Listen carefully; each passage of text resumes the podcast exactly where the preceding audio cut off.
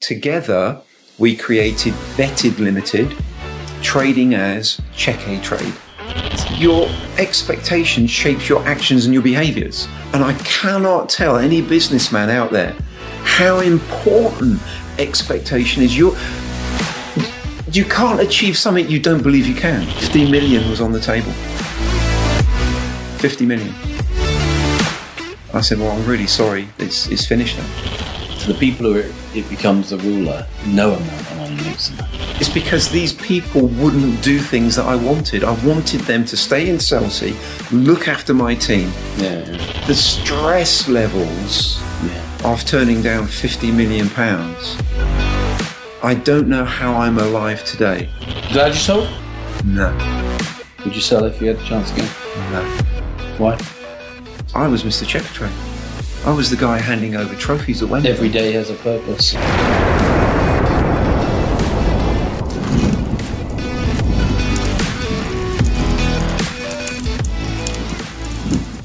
But I gave them the business. Uh, they wanted some money for it. They said, Kev, you've been using our manor They wanted money for you to give them I- the I know, I know. But they said, Kev, we've been using and we've, we've had some bills racked up, etc., etc.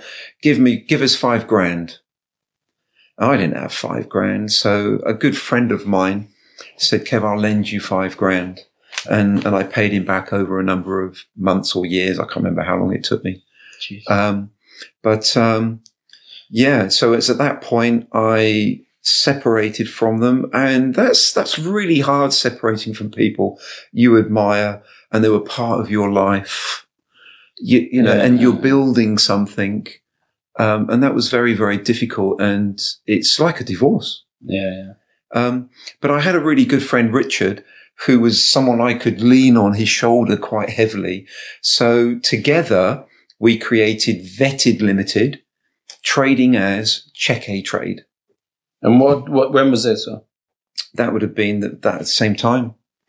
Uh, 2000, 2001 maybe. Yeah, I'm not very good with Yeah, remembering no, dates. Well, where, where, where, where my brain's going is so in real 2000, terms, you went yeah. from setting up the business to tens and tens of millions in, in 20 years. Yeah, but but I Less didn't. I didn't because I still bounce along the bottom of life. in the 2000s. Yeah, I did. So give us a flavour and I'll of tell that. you, I'll tell there? you why. And this, I, I, I, I mentioned uh, earlier that there were some great things about Christianity, but some negative things. And what I started to develop in my head was it was wrong to be rich. It was wrong to be successful. It's wrong to have a nice car. It's wrong, wrong, wrong to have all of these Because you're active in the church and that's what you're hearing and seeing and feeling day in, day out almost. Yeah. So I had this elastic band pulling me back all the time, but I want to be successful. Well, and that guy said to you, yeah. that's what, that was your purpose kind of thing. Did you remember back to that at the point at all? Um, maybe once or twice a year it might have entered my head, but it wasn't all the time. Yeah, yeah. Yeah, I've still got, I've still got the cassette uh, that that it was recorded on. Reading. Yeah. Yeah, Well, I have to find it and listen to it you again. should, yeah. You should share it. Yeah, They're on the internet. yeah, good point. Um, so um, that's a very good point. I never even thought of that. I'm not, I'm not, I'm not that wise when it comes to promoting myself and stuff like that. Any, any, anyway, um, something happened and it coincided with something else that happened. A good friend of mine called uh, Kev Sanders. Uh, we both love fishing. We were both great mates. Um, I'm six foot three and he's five foot two, so it's quite comical. But he's an intelligent, really funny guy. And he came to me once. He says, "Kev, can I can I speak into your life?" I can't remember exactly what it said, but basically he was saying, "You've got to give this up, Kev." And this is after this is after This is vetted or this is. this is Checkatrade. Oh, right, okay. And Checkatrade had been going probably for another three three years, four years. He says, "Kev, this you've got to give it up." You're miserable. Your wife's miserable. Your kids are miserable. When was the last time you had a holiday? Well, we've only ever had one holiday since we were married. Wow. And, you know, there was no carpet in the hallway. There's no carpet on the stairs. And I'm still selling insurance and I'm still cleaning carpets and I've still got a window round and I'm still cleaning pub, pub carpets at two o'clock in the morning. Jeez. Um, and he says, Kev, you know, do yourself a favor, go and get a proper job. And that was a tempted, real kick up my backside. That coincided with my business partner, Richard, the guy that I, I- you know, I, I, one of the best guys I've ever met. Um, he gave me a set of CDs by an American guy called Bob Harrison. A typical American title called Awakening the Great Multitude Mind, typical Americanism. And, uh, and he gave, he says, go, I'm going to throw these away. Do you want them? I said, oh, uh, yeah, I might, I might stick one on in the car. So I, I whacked one in the car and Bob, you know, a set of five CDs. The first CDs talks about, um, how he was a Christian and how his belief as a Christian held him back. So And it was ti- like- timing is everything. so it was like, wow, that's exactly how I feel. And then he went on a journey with the rest of the CDs, looking at the Bible, um, understanding the parables and understanding that God does want you to be wealthy, successful, influential. And there's, and he, he dissects lots, uh, lots of the parables in the New Testament. And one of the ones that I like to talk about most is probably uh, the Good Samaritan. And this is actually originally came from Margaret Thatcher, believe it or not. Um, so the Good Samaritan, let's put it into modern day times. I'm walking down this street and man, I could get beaten up because all of my enemies are here. Um, and you're there and, and, uh, the first guy goes by and he's a religious guy. He's a, he's an owner of a church or a leader of a church and he sees the guy beaten up but thinks, man, that's too risky. And he just scurries along by quickly and a couple of other influential people that really should have stopped and helped didn't. They just went on. But I'm, I'm there and I'm going, well, I, I just can't. I know it's risky, but I'm going to go over to him. So I go over to him, I pick him up and I take him to the nearest inn or the Hilton. If you go to a Hilton hotel today and say, can you put this guy full board for three days? What's it going to cost? At least, a, pounds. at least a grand, at least, Yeah. because you haven't booked it. Um, so what does he do? He takes his money out of his pocket.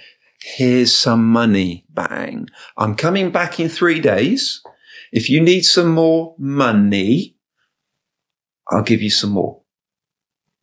So the Good Samaritan is all about someone who cared. And it's also, it's without also about wanting someone. anything in return. Well, that's not, that's true, but that's not what I was going to say. It's someone that cared. It's someone that was willing to put his life at risk. But he was also a man of means. If he didn't have the means, He couldn't have helped. he couldn't have helped. He probably could have dusted him down, given him a maybe, maybe, maybe a drink or a sandwich, and then he'd be on his way. That would have been it. So the, it's not just about the religious connotations that people put into the Good Samaritan. It's also about means. Yeah, yeah. yeah. And, and that parable, along with many, many, many others, led me to the belief that God is not on the sidelines going, Kev, you shouldn't be like that. You shouldn't want that. You shouldn't be having a nice car or have a five bedroom house or whatever. It changed over a period of time to literally having God on the sidelines shouting at me, go on, Kev. Yeah. How far can you take this? How many people can you help? How many people can you help? And then with the money that you make, Kev, what are you going to do with it? Because I'm watching you. And I know that's not scriptural. Maybe it is, Yeah, but yeah. that's what I felt and that's what I feel. And one of the biggest things in my life is accountability. But how how did this um and accountability is a word I'd love to come back to, but how did this impact and affect your relationship with the church? Because you you know on a regular basis you're with people in your community, and they're sort of it's it's good to go without it's you know si- Yeah. simple life, and you're starting to feel and hear and learn and believe uh, about abundance and and about Yeah. you know building to give as opposed to going without to to feel humble or whatever. Or maybe that's another podcast. because the journey within that side of things is just dramatic and huge. And for many people, it, it, I don't think it was received well. Right. Uh, but for some, it was. Uh, it caused me to leave one of my ch- churches. It also caused me to leave another church after that. So that's quite a journey that is probably another story. But but to encapsulate them, one of the things I hear as you say that, and I've felt along the way, not necessarily with churches, but with relationships.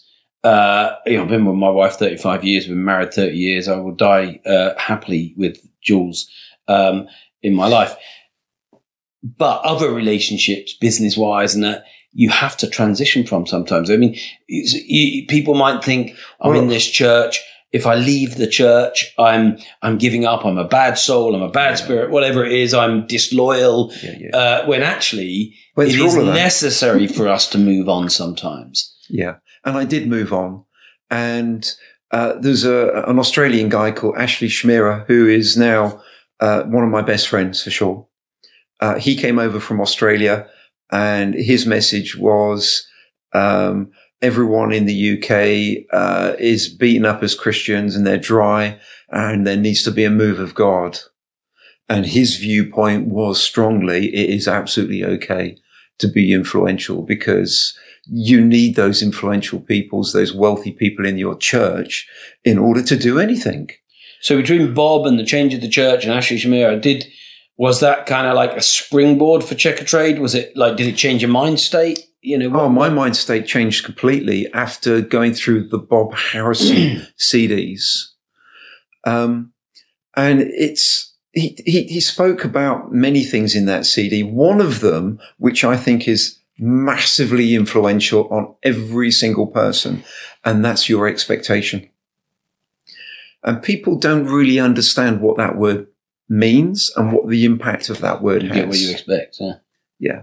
Well, it's it's not that. Well, it is that, but it's a lot more than that. For for example, if you go into a marriage and you think, "Oh man, I'm going to have to give this up and give that up, and and I'm going to be trapped," how good is that marriage going to be? Yeah. If you're going into recession and you're thinking, "Man, I'm going to have to lay people off. I'm going to have to cut back on this. I'm going to have to cut," back. your your expectation shapes your actions and your behaviors. So let's turn that to a positive thing if you genuinely believe that you are going to be the best weightlifter in your class in the world and you're going to be a world record holder, if you wake up in the morning and you've got posters on every wall showing previous world record holders, your idols, and they're on the ceiling. When you open a cupboard, there's another. You move towards the most dominant image you allow to reside. And who wouldn't have now, by now, um, heard of The Secret or The Universe Will Provide or versions of this, but still, so many people, it's there. It's like, it is there. It's there. It's around us. We yeah. hear it. We feel it. We kind of know it, but we just put we we poo poo it. We, yeah. And this is this is not a Christian thing to no, me. No, this is very secular. Anyone can do this. Um, so on, on one of my church trips over to Crimea, we actually met through the church this young lad who was this wide, um, quite short, and he had all these posters around his his apartment. Whole apartment would wouldn't, would have been smaller than this room, um, but yeah, posters everywhere. And I've and I said to him, "What's your ambition in life?" I am going to be world champion. And he was. Two years later, I found out he'd achieved it. Fantastic and it, and it is. It, it's how how how do you change your expectation? How do you change the way you think? But sometimes we can be completely surrounded by these messages, if you like, or these uh, lessons.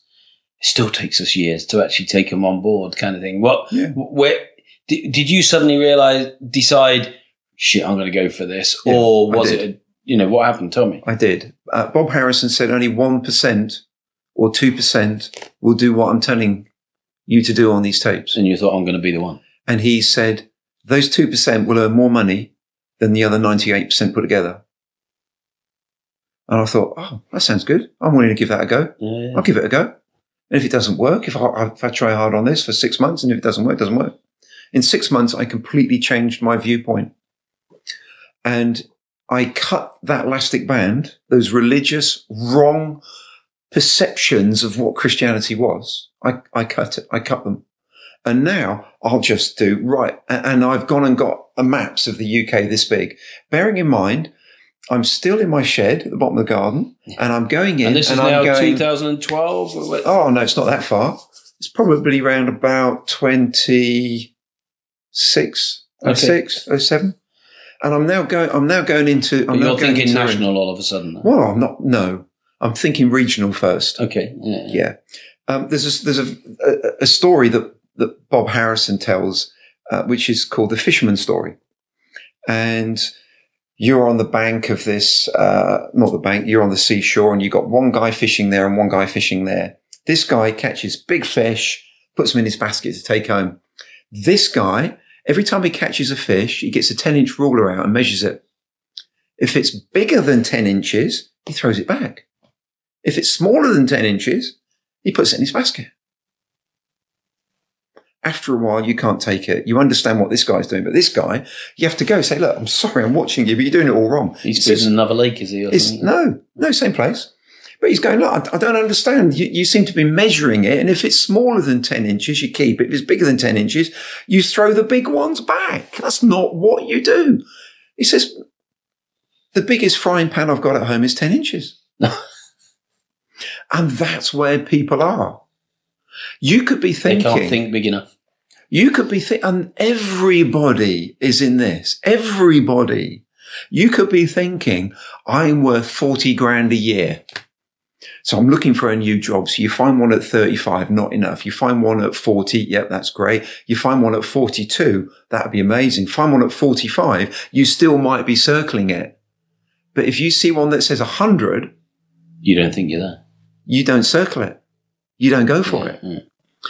But so we've all got 10 inch frying pan brains to one degree or another. But how, how do you expand that? You can't go from a 10 inch to a 20, 20 inch overnight. You have to change the way you think and you can only change the way you think through two ways. An emotional implantation. You've suddenly been diagnosed with a serious illness. And if you don't stop smoking, you're dead. Yeah, yeah. Man, I'm stopped. Got to act. Yeah. The other way is repetition. It's what you see and what you hear. So this weightlifter in the Crimea, that's what he saw every day. You move towards the most dominant image. So what Bob Harrison said was go out and get something that represents what you want to achieve and look at it every day and speak about it every day. Call yourself the CEO. Start writing imaginary checks for the money you'd like to give away in the future. Write down what's, what's not too big for you, but it's a real stretch. Well, turning over a million would be absolutely incredible, but could I ever achieve it? Maybe in time. So every day on post-it notes, I'm writing down a million pounds, million pounds, million pounds, million pounds. I'm looking at the posters on the wall. I'm saying, I'm going to be national. I'm going to be national. I'm going to be national. I'm employing two people. I'm calling myself the CEO. I'm the CEO. I'm the CEO. And slowly but surely that pipe dream or something you don't even believe that's remotely possible starts to slowly, slowly edge into a, well, if I'm going to be regional, if I'm going to be national, I've got to be regional first. So I'm going to be regional. I need to get on the local radio station. How can I do that? Oh man, I've got no money. How can I do that? I've got my directory. I'll give them the back page. So I oh, went, so I went to see Spirit FM, spoke, spoke to Sally, still know her today. And, and Sally said, well, if you give me another 250 quid along with the back page, I'll give you a thousand pounds worth of air- airtime in marketing, advertising. So, oh, great. So now we're on the radio. So now phone, the phone starts to ring and tradesmen are saying for the first time, Oh, I've heard you on the radio. How can I be part of this? Wow. Someone's actually called me. Early, lead I, gen. I, I, I better go and do that on another radio station. So I did. I better go and do that on Juice in Brighton. So I did. And that started to build. But, but in amongst all of that time, slowly but surely, my expectation is changing. Is changing from I'm bouncing along the bottom of life to I've got something which is phenomenal and my God wants me to achieve it. Yeah. Um, this is going to happen. And I cannot tell any businessman out there how important expectation is. You you can't achieve something you don't believe you can. Obviously, Yeah. there might be some examples out there like that's happened. Yeah, I used to have But- on my wall. If you think you can or you think you can't, you're right. You're, you're right. Yeah. But you can't, you know, on, on, on a spiritual element, which is where I would come from stronger than most, the Holy Ghost can't give me something I don't believe he's going to give me. I've got to have the faith that he's, he's going to give it to me. But I'm really there. I'm really there. And you're not afraid of the action, so you now got faith and action. Yeah. Kind And, of and. I'm not, I'm not a fearful person. I don't fear anything really apart from uh, heights. I don't like heights. Anything. I'm not fearful. Um, and my wife would say, "Oh, what have you done now, Kev? How much have we lost this time?" And of course, every every entrepreneur will go through those types of things. But it, it's it's like now we're going to do our very first TV, and um, and I'm thinking, well, okay, what's what's what can we afford? So we get this TV guy who, who buys TV, and he used to work for ITV, and now he's a, a media sales, fantastic guy called Mark, and he um, Mark Shambrook, and he I, I got into uh, knowing him, and he's turned into a really really good friend. And he's saying, Kev, you haven't got a lot of money, have you? I said, well, I could, pro- I've got ten grand. Okay. Well, we can get you on for a month on really limited opportunities to, to hear uh, in the Thames Valley area. It's the smallest ITV region there is. Let's do it. So we spent 10 grand and we did that and, and it, it was positive. We, you know, did it make us 10 grand? Probably, probably not, but we know it's a snowball. We know Yeah. once trades are on and once they're using the feedback cards and they're telling other trades to join it, it'll work. And then I'm thinking, "Oh, I've, I've got to go on to something national. What can I do that's national? So we were looking around and we came across sponsoring uh, Good Morning Britain, oh wow, a lot of money. So I'm going, how can we possibly afford that? So I got my sales team to phone up every single member to ask them to donate. What businessman does that? Can you donate some money and we promise it will go to this? And virtually every trade did. how much did you raise? Oh, I can't remember, a long time ago. But it was But enough it to get on Good it was it was enough, yeah. Um, but it it, it, it was enough for the first month. And I've gone to Claire, who is my head of finance. She's she's my niece, and I'm saying we're going to do this. Kev, we, we, no, we can't. It's it's hundreds of thousands of pounds a month. We just don't have it. I said, Claire, can we get through the first month? Well, yeah, but what about month two? Yeah, yeah. No, no, no. Month two will take care of itself. We'll just do it. And you, you know, just yesterday I was talking to one of my mentees, and they said, "I know I'm working all, all the hours, and and I, I, I'm, I'm now to the point where I can't work any more hours, so I can earn this. But I've got to take someone on, but I'm not earning enough to take someone on." Oh, said, "The problem is, we all think it's a fifty grand a year cost. We don't think we only need to get through the first few months, and if we can get through the first few months, Yeah. they can help us make more money. And if they help us make more money, because they're looking at what they have got, but what they can afford today, not what the investment Yeah. will make them for tomorrow." Yeah. So the biggest part of all of this is my expectation. Because my expectation is real. It's tangible. It's almost you could cut it with a knife. And that expectation was going into my senior team, my heads of. We would have Wednesday morning briefs every Wednesday until we got too big and then it went every fortnight. But And, and um, that expectation is belief as well, isn't it? So they can buy into belief. your belief. Kind of. And every single person that worked for me, and when I sold the company, I think we were about 320. Every single person, even if they were in our Nottingham office, even if they were in our Newcastle office, every single one of those people would spend an hour and a half at least with Kev at the end of their induction. so what was the? And, and I would plow that expectation into them. But that expectation started long before you got to 320 people, I guess. What were the big? What were the key kind of steps from? Can't afford one month of this TV station or TV show to 320 staff. You know, how, was it quick once it happened? That's, that probably happened over a period of about eight, eight years from going, employing probably 15 people to 320. And it was a gradual, you know, that typical curve that just gets steeper and steeper. And in that eight years, though, you go from not being able to afford your Yeah. living costs Still to cleaning carpets. Yeah. Yeah. At what point did you realize you had a business that was going to be that was life changing in terms of wealth and security? Um, when I started to take a wage, I suppose. Probably made your wife happy. yeah, well. made my wife happy, and I could finally stop carpet cleaning. Brilliant. Finally, stop working behind bars and selling insurance. I hope you're enjoying this episode of Success is a System. Come back every fortnight to hear tips, tricks, and systems to make you the best business person you can be. Visit my website, mikegreen.co.uk for information on my mentorship and follow on all my socials for bite sized pieces of advice. Thanks very much. Now let's jump back into this week's episode. And I remember when you spoke for Joe, you talked about even when you sold the business, you weren't in a rush to sell the business. You didn't want to sell the I business, but you kept it, being offered more money. Talk to us about how did, did you ever put the business on the market or did you just get approached? And what was that journey like? I was a, I was approached. So when would this have been? Roughly 2015, maybe six, 2015, I guess. Uh, I was approached by a national brand. I hadn't approached them, and they approached me saying, "We've got a product that we can't get reviews, but you're getting loads and loads of reviews. How do you do it?" Um, so I said, "Well, come and see me."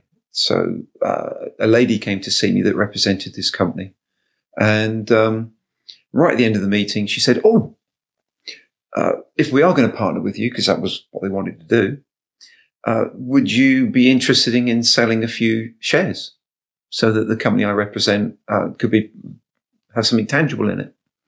I said, "Well, I don't want to sell," but at that point, Richard, who I'd mentioned, owned twenty percent, and my eldest brother Tony owned 20%. Uh, Tony was completely silent partner. Richard was pretty much hands on in the company uh, with administration and tasks. Uh, I said, well, I don't want to sell, but maybe my brother and, and Richard would want, because they're both uh, nine and 10 years older than me. Yeah. And on occasion, there was never any pressure, but on occasion, retirement was brought up. So that was always in the back of my head. They want to retire. How am I going to, how am I going to solve that for them? Not that that's probably shouldn't be my responsibility, but I thought it was. So um, I said, well, I want to sell, but, and they jumped at it. So they valued the company at 10 million. So um, uh, a few percent went up to 20%, went up to 40%. And Richard and Tony are really happy because they're going to both walk off with 2 million each. Yeah. Um, and then it went to 51%. And I said, no, no, I'm not interested. I'm, I'm not, I've never done this to make money. I've never, I'm solving the road trade problem in the UK. Yeah. yeah. That's, that's where I am. And they said, well, surely you could solve it quicker, more effectively with our brand behind you. It's a national brand. Everyone would know it. Um, so I spoke to my wife and I pondered on it and I'm thinking, well, six millions are an awful lot of money. Not that I'm doing it for money, but if they're going to put, you know, four, four million into the pot to move it forward and I've got their brand backing it and I negotiated a really good three year period and I would get more. Uh, typical if you sell your business and three, there was earnouts and whatever. And there was an opportunity for me to stay at the helm if I wanted to. So, um, I shook hands. I said yes. So I told Richard and, and Tony, they were absolutely delighted. Um, and I was selling the whole company at that point. All of it. Um, so they sent a team in, admin team. Where's the legals? We'll chase it. They send another team in, looking at complaints, looking at marketing and whatever. Where are the legals? Come on. Two months go by. And I'm saying, look, this is ridiculous. You're sending all your these brains people. out and stealing your IP. Yeah, we'll chase them, Kev. And, and I finally got the legals through and it wasn't what we shook hands on. So I said, go away. Um, and within two weeks, they had duplicated everything that they'd learned from me on their own website with a, a new brand, copying me exactly. That's what they did. There's nothing you can do about that. You didn't. I could take them to court, but I didn't have any money to yeah, take them to court, really. You know, so it's like, wow. You know, and I'm at, with my Christian background, I'm thinking, well, do I take vengeance on that? And I, I just think, no, you know, let, let them, let, let God deal with them. Um, so at that point, uh, Richard was okay with it, but my brother, um, he wasn't okay. Uh, he was very, very upset. Um, and, uh, the relationship was put on a knife's edge because of that. I guess the problem is, and I've seen it with lots of people who come to sell their business, and selling a business can take a year to three years. It's not. It's not a quick process, and uh, and I've seen a lot of them spend the money long before the the, the, the day comes, and then they're easy to chip because they've Oh. already mentally brother, built a new life. yeah, my, my brother didn't need the money. He he was successful in his own right. He had a he built a company uh, doing dentistry. He was a dental technician. He wasn't a dentist, but he'd do your crowns and your bridges and your veneers, etc., etc. And he, he sold that for for quite a lot of money. Okay. Uh, he didn't really need the money that was coming from us, but uh, he thought it was coming. Um, but when that fell through, um, that really was, you know, he was the person that took my father's place as far as that's where I needed approval from. And now I had that person really not thinking very much of me at all, thinking I was greedy. Is six million not enough, Kev? Um, But you'd agreed to price anyway, hadn't you? So you hadn't backed down. no, the it, it's well the they, they the- changed the deal in real the ten terms. million was still on the table. They changed everything else. Oh, okay. so six million not enough for you, Kev. You know, uh, but it wasn't about the in amongst with lots of expletives and personal stuff about my faith. Anyway, so that made me think I just got to sell this. right. Uh, but I did a deal with him. I said, look, I don't want to, I don't want to get a buyer and have to come to you saying it's fallen through again. I need you to tell me how much you want for your shares.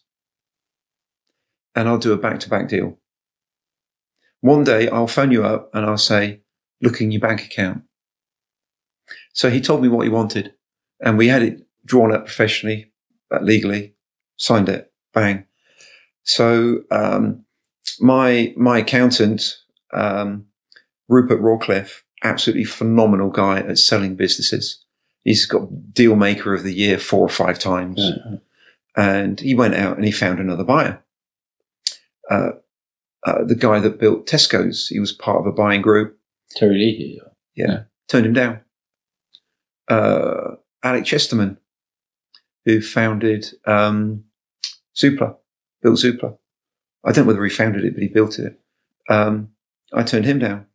Uh, private equity company came along, turned them down. Another private equity company came along, turned them down.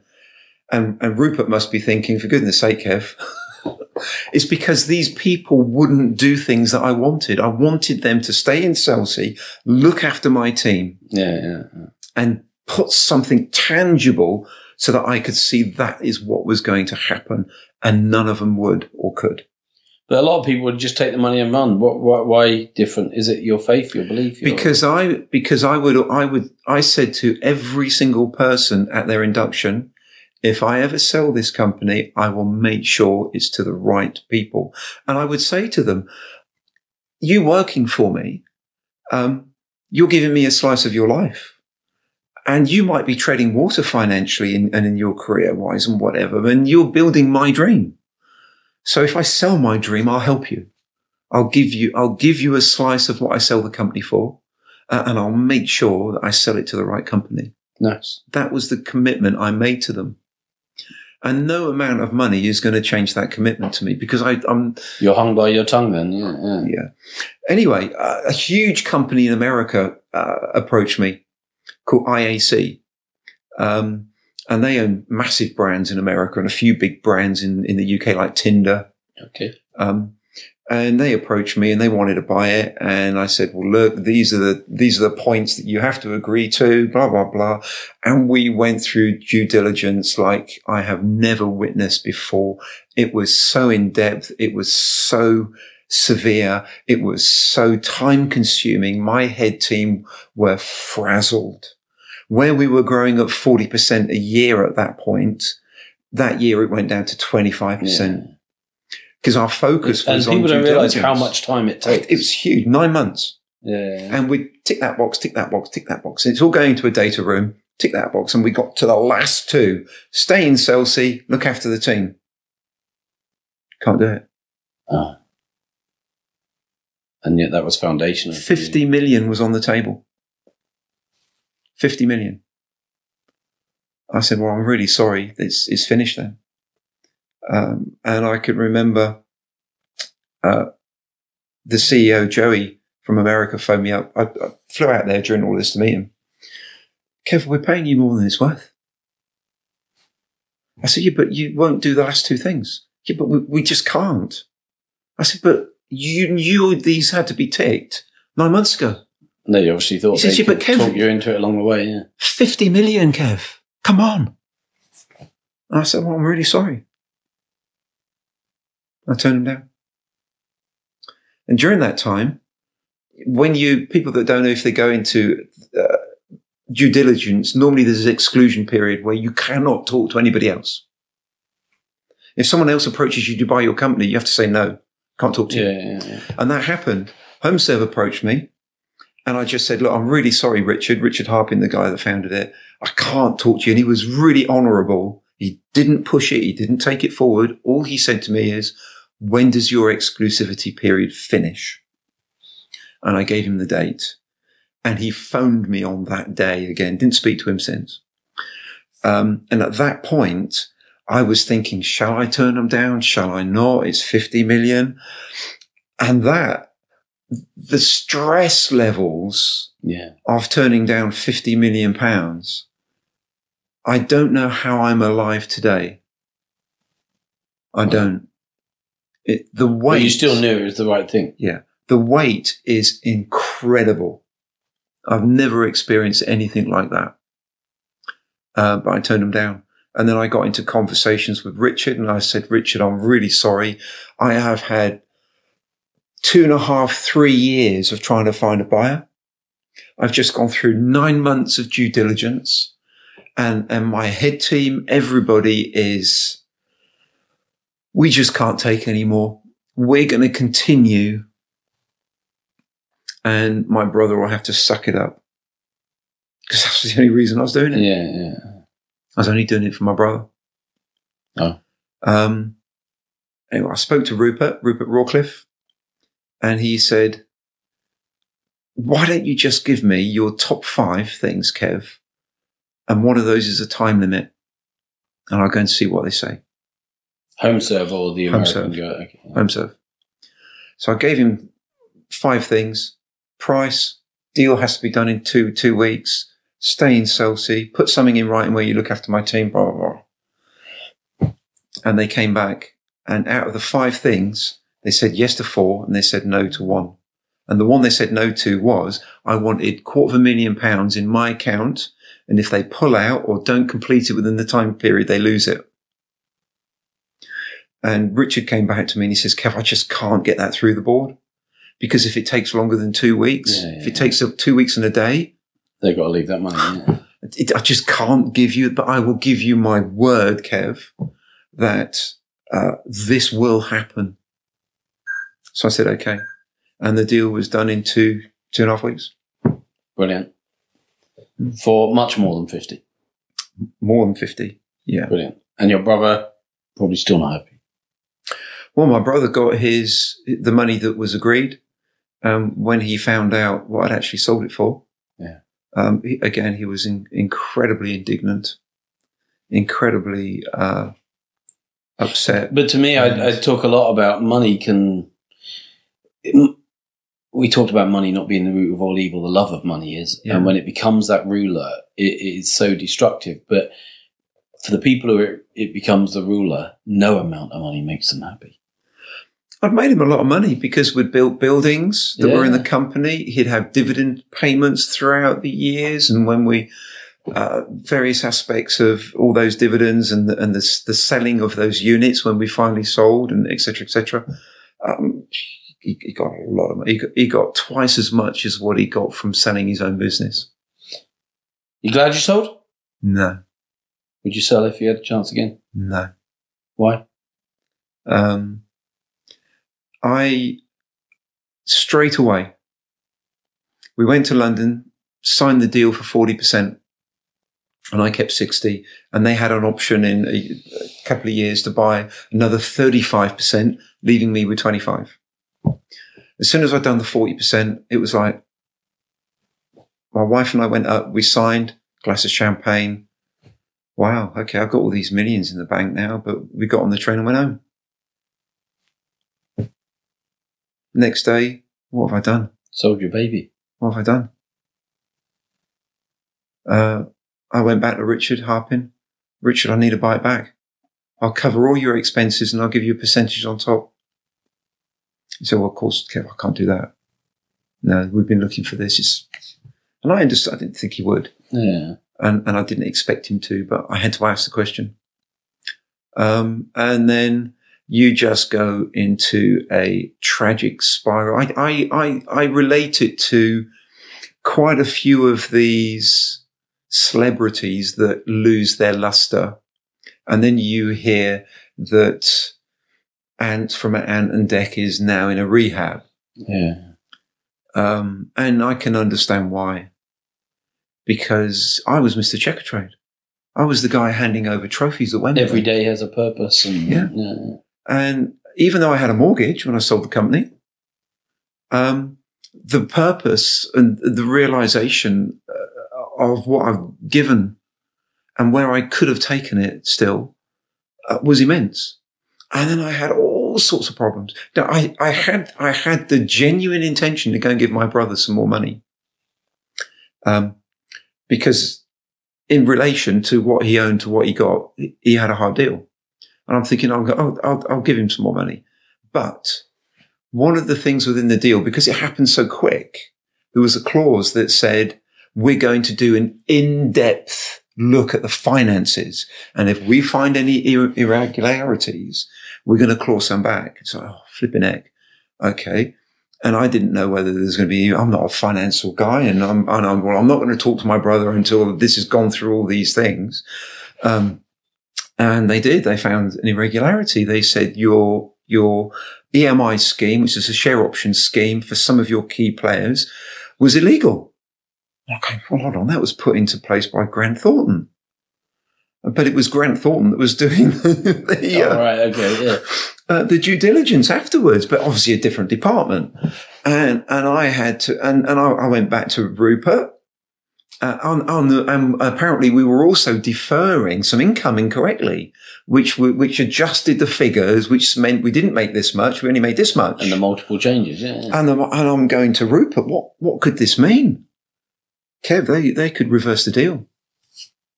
I said, well, if they do, that's great. yeah.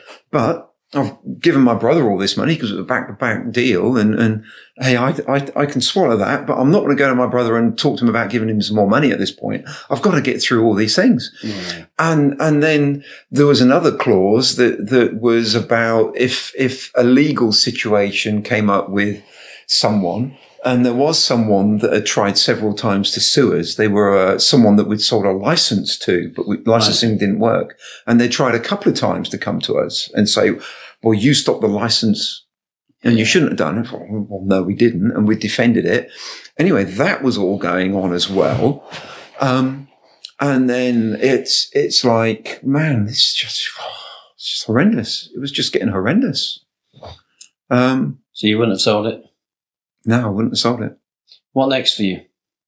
Yeah, that's a very good question because um, you may have interviewed people in, in in my position, and they might say they went through a dark tunnel. Yeah. Oh, dark, Happens a lot. black, black. You know, I would leave this house at three o'clock in the morning, and I would wander down the dark alleyways in the pitch black and the rain, going, "It's a good job I've got a wife and daughters." Yeah. Otherwise, I'd kill myself. And yet, to most of the country, the world, he's you've rich. now got everything they think they want. Yeah. You're chasing the rainbow instead of enjoying the rainbow. and and so that sort of for me that what's the saying about you spend your life climbing a ladder to realize it's against the wall and or it's it's against the wrong wall or it's not the journey it's not the destination it's the journey and clearly for you it was Absolutely the journey. the journey. Yeah, and so suddenly you've reached a destination but you're missing the journey you know absolutely. Yeah. you can start a new journey I can start a new journey, but that's really hard when you're going through a dark patch. and you're still in that No, I'm not. I've come out of it. good I'm, I've now uh, invested into all sorts of different pots. You know, everything from crypto to art to other companies to startups to businesses that I'm heavily involved in now. And I, I mean, I'd, I'd love to do another session with you. I'm conscious we, we've talked much longer than I thought we would today, but it's been fascinating. I know it's useful. I know it'll be inspiring to a lot of people, but I would love to come back as that journey unfolds. And what I would say is all the people I've spoken to and on a slightly different scale, but myself too, you, it is, you, you miss so much of who you are. I often talk about one, my brother-in-law once said to me, you're a crap dad. You, you never hear You're in Australia, you're in America. And, you know, defensively, I said, well, you are there and you're not, you're not kind of there there. But, you know, at least when I am here, I'm here here. And I loved him to bits. And, and, um, sadly, he's not with us anymore. But afterwards, you think about these statements that people make and you think, I wish I'd said this. I wish I'd said that. And you come up with a clever response. But what I realized he was saying is that, um, or trying to say is what's more important to you, Mike, work or family? Yeah. And so we would in that answer always say, well, family. how but- can you separate it? Well, but now what I say hmm. is having realized that was the question he was asking and knowing that we would all answer, well, it's family, of course. I realized it's like saying to somebody, which arm do you want to cut off? Now, if I had to cut an arm off, I'd cut my left arm off because I'm right handed Yeah. but I'm not a complete person without both arms. And what Yeah, I do in business is as much a part of me. In fact, it Yeah. makes me a better person having business for my family. And I'm a better dad and I'm a better husband and I'm a better person in my community when I do both because I'm whole. I'm not whole without that. Yeah. And, and one of the ways I bridge that gap, that uh, transition is helping other people mentoring. I mean, to me, Yeah. I charge for it because for many years I was entrepreneur in residence at two different centres, uh, doing it for nothing. But if you give it for nothing, people don't appreciate it the same. It's a bit like a free gym membership. I'll turn up occasionally. If I've got to pay for it, I'm either going to use it or, you know. Oh, I'm wasting my Uh, money. and so now I charge a rate that I think is a reasonable, fair commercial rate. And because of that, people respect that rate. Yeah, and even if they don't, I can use the money elsewhere. But helping others on that journey gives me a taste of it every day at different parts of that journey. And I've been there so I can talk to them about when I was there. I, I, I know how you feel. I felt the same way, but what I found was, and we can share that journey. And isn't that sort of connect us back full circle almost to faith and, and Well, it is. and, I, uh, I, I mean, one of the things that has brought me huge amounts of joy in amongst all the really dark times is some of the some of the charitable things that we've done through my connections and my journeys as a Christian and with churches into Bangladesh and Nepal. Um, we've built relationships with pastors over there, and we've built hostels for boys, hostels for girls. Brilliant. We've helped rescue girls from the sex trays and, and boys and girls off the streets. Uh, we went over there in February um, this year to open the boys' hostel. The girls' hostel opened during lockdown, so we couldn't go. And that is was just the best best two three days of my But, life. it, but if any of those people in any religion saw the um, in their eyes the upside or benefit of going without, of living a simple life, surely that that brings it full circle as to why abundance and wealth was important on your journey because you are now giving back to so many people in a way you could never give back. Um, I I agree with that, but what's going through my head, which is the tangent of that, is I sincerely believe one of the biggest issues in society today is accountability. If I can get away with it, I'll get away with it, Yeah, or I won't do it, or I'll do a bad job. nobody knows. or- But I sincerely believe that one day I will stand before my maker and he'll say to me, Kev, give me an account of your life. Kev, why did you not implement this into Checkatrade? Why did you allow that tradesman to be on board when you knew he was, Kev, what happened in that situation? I've, I've, I've, my overwhelming, um, pull, desire, driving force. Sorry, that's what I meant to say. Is I want my God to say to me, "Well done, Kev." Yeah. But surely we should all have that um, some version of accountability within ourselves, wherever it comes from, that makes us be better. But I mean, if it gives you any um, comfort, we got my wife Julia and I were married by a lady called Leslie James, wonderful lady, a, a, a, an incredible international medium, but also a Christian spiritualist, uh, and so she was able to marry us, uh, uh, uh, vicar. And um, I remember her saying once, I was saying, well, if there is a God, why do children die? And if there is a God, why do these things happen? And, Yeah. you know, she always had a really clear way of saying that, that when we come back, that, that they, their belief was that our real life was our spiritual life and we're here to learn a lesson or we're here for a purpose. And actually, that's why sometimes people look at children and say they're an old spirit, they've been here before, whatever it is. Uh, and she would say, before you ever come to this, this realm, this life, Yeah. it's like choosing to go on a course. You know where you're going to start, you know where you're going to finish, you know how long you're going to be there. Yeah. But you might only need to be there a little while. And the curveball that God gives, whoever your God may be for anybody else, it, the curveball is you have free will. So even, so it's like a flight leaving Heathrow to go to New York and it's got a clear flight path, but winds will blow it off course.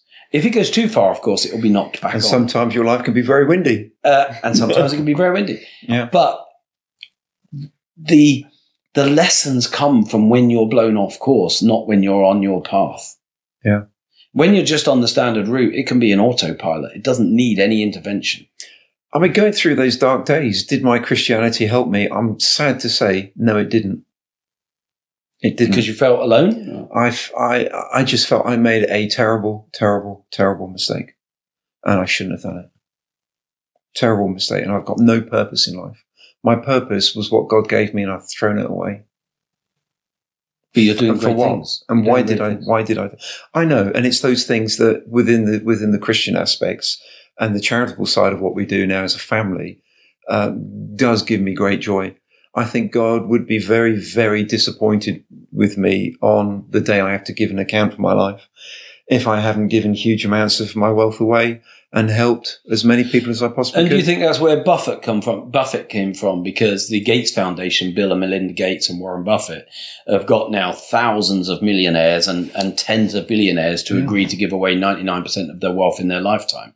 So, I mean, their children are still going to be comfortable, but they'll, their biggest uh, gift will be the, the lessons and the Yeah. time rather than the wealth. But uh, there's an increasing movement of people who are think- starting to that give way. that away, yeah, and and to realize that. But you know, I know and I appreciate your time because uh, that tunnel. I hope it gets lighter and lighter, and I know that Oh, people will be inspired by this. And I'd love to come back and uh, uh, maybe in six months or a year and catch up on the journey and and take some more lessons because You'd I know welcome. we haven't scratched the surface of what Oh, uh, of what we could have today. Absolutely. Thank you so much for your time. It's been a pleasure. I, I've really been inspired. I've enjoyed it, and I've taken some lessons myself. If you've enjoyed it, do come back, do like, do share, do subscribe, do get, do email me or send me some questions that when we come back you can ask Kevin, and uh, see us again on Success as the System. Thank you. Thank you.